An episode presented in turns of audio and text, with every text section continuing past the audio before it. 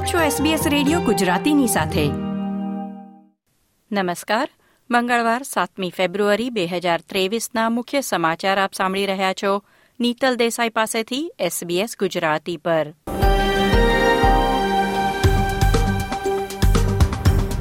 આજના મુખ્ય સમાચાર. રિઝર્વ બેન્કે કેશ રેટને દશકની સર્વોચ્ચ સપાટી સુધી વધાર્યો. ઓસ્ટ્રેલિયા, ટર્કી, સિરિયામાં આવેલા વિનાશક ભૂકંપમાં દસ મિલિયન ડોલરની સહાય કરશે. ઓસ્ટ્રેલિયાના એરન ફિન્ચે આંતરરાષ્ટ્રીય ક્રિકેટમાંથી નિવૃત્તિની જાહેરાત કરી.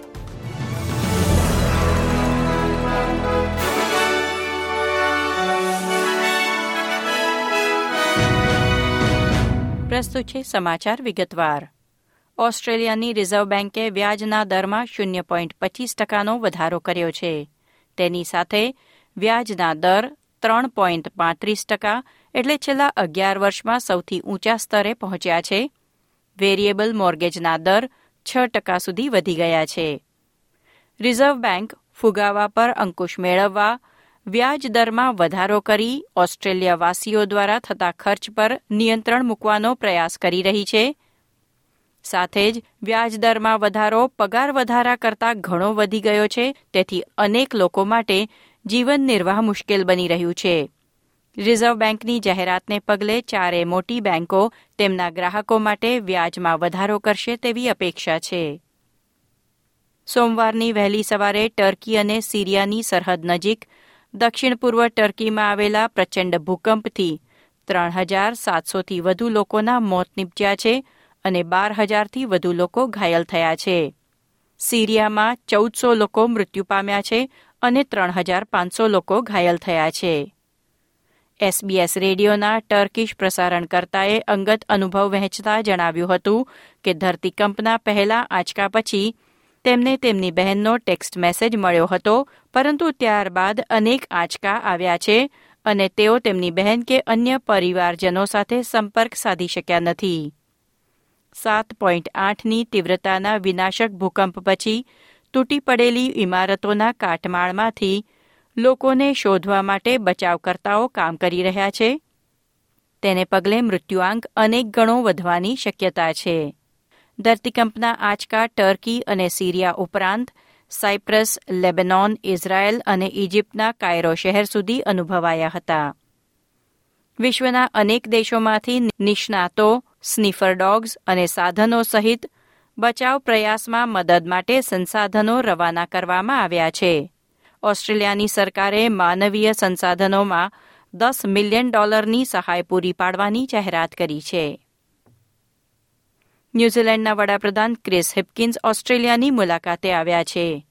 ગયા મહિને જસિન્ટા આર્ડેનના અચાનક રાજીનામા પછી વડાપ્રધાન પદ પર આવેલા ક્રિસ હિપકિન્સે તરત જ ઓસ્ટ્રેલિયાની મુલાકાત લેવાનું નક્કી કર્યું અને તેમના પ્રથમ વિદેશ પ્રવાસ માટે ઓસ્ટ્રેલિયાની પસંદગી કરી. તેને બંને દેશ વચ્ચેના સંબંધ સુધારવામાં એક મહત્વનું પગલું ગણવામાં આવી રહ્યું છે. આજે કેનબેરા ખાતે તેઓ વડાપ્રધાન એન્થની એલ્બનીઝીને મળ્યા હતા.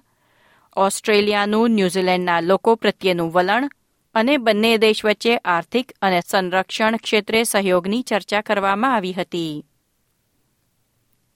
ચીને ઓસ્ટ્રેલિયા પર મૂકેલા વ્યાપાર પ્રતિબંધો વચ્ચે ઓસ્ટ્રેલિયા અને ચીનના વેપાર પ્રધાનો વચ્ચે એક વર્ચ્યુઅલ બેઠક યોજવામાં આવી હતી. ભૂતપૂર્વ ફેડરલ સરકાર દ્વારા કોવિડ નાઇન્ટીનની ઉત્પત્તિની તપાસ માટે હાકલ કરવામાં આવી.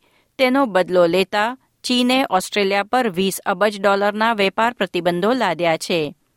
નવી લેબર સરકારે બંને દેશ વચ્ચે વેપાર સંબંધો સામાન્ય બનાવવાનું દબાણ કરતા વેપાર પ્રધાને કહ્યું હતું કે આ પ્રતિબંધો હટાવવા જોઈએ, કારણ કે તેનાથી માત્ર ઓસ્ટ્રેલિયાને જ નહીં, ચીનને પણ નુકસાન પહોંચ્યું છે. આજની વર્ચ્યુઅલ બેઠક પછી બંને પ્રધાનો સામસામે બેસીને વાટાઘાટો કરશે તેવી અપેક્ષા છે. સાઉથ ઓસ્ટ્રેલિયામાં બાવીસ વર્ષીય તારીક જોતસિંહે એકવીસ વર્ષીય જસ્મીન કૌરની હત્યા કરી હોવાનો સ્વીકાર કર્યો છે. જસ્મીન કૌર નર્સિંગનો અભ્યાસ કરી રહેલી એક એજ કેર કાર્યકર હતી. ગયા વર્ષે એડલેડના સધન ક્રોસ એજ કેર હોમમાં તેની શિફ્ટ પૂરી થયા પછી તે ગુમ થયાની જાણ કરવામાં આવી હતી.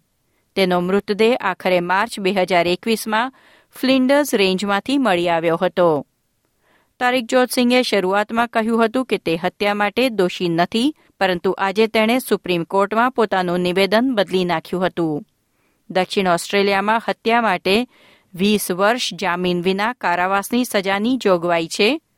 આ મામલે અદાલત એપ્રિલ મહિનામાં ચુકાદો આપશે.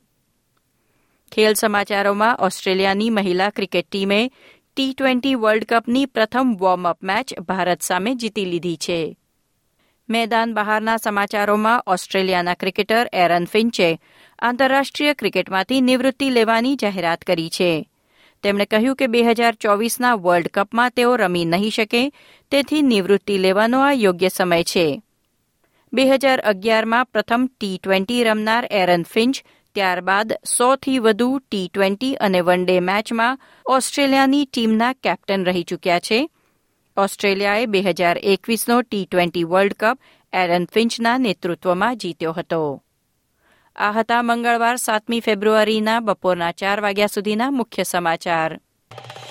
લાઇક શેર કોમેન્ટ કરો. એસબીએસ ગુજરાતીને ફેસબુક પર ફોલો કરો.